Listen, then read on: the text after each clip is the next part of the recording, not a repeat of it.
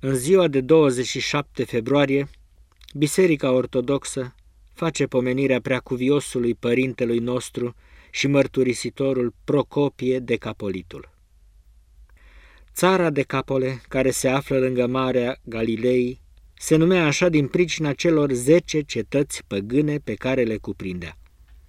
Deci Sfântul Procopie era din acest ținut și de aici și-a luat el numele de Decapolitul. Luase de tânăr calea vieții monahicești și ajunsese vestit între cuvioși pentru postirea și curăția care împodobeau numele său. Și a trăit pe vremea prigoanei Sfintelor Icoane, luptă începută întâia dată de nelegiuitul împărat Leon Isarul, care numea închinător la idol pe creștinii care cinsteau Sfintele Icoane, anatemizându-i și fără milostivire aruncându-i în temnițe și în chinuri ucigându-i, iar Sfintele Icoane sfărâmându-le și în foc arzându-le.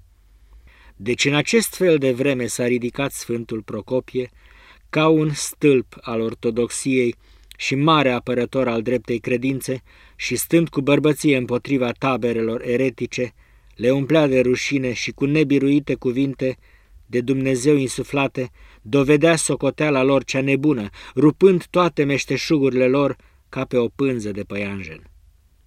Drept aceea, din porunca împăratului, Cuviosul a fost prins și bătut cumplit, apoi a fost strujit cu unelte de fier peste tot și i s-a smuls pielea de pe trup. Și în temniță grea fiind aruncat și în tot felul schingiuit, Sfântul pe toate le-a răbdat, propovăduind neîncetat dreapta credință a lui Hristos. Și-a avut frate de pătimire în temniță pe prietenul său Vasilie Mărturisitorul, sărbătorit la 28 februarie, cu care împreună a pătimit aceleași chinuri.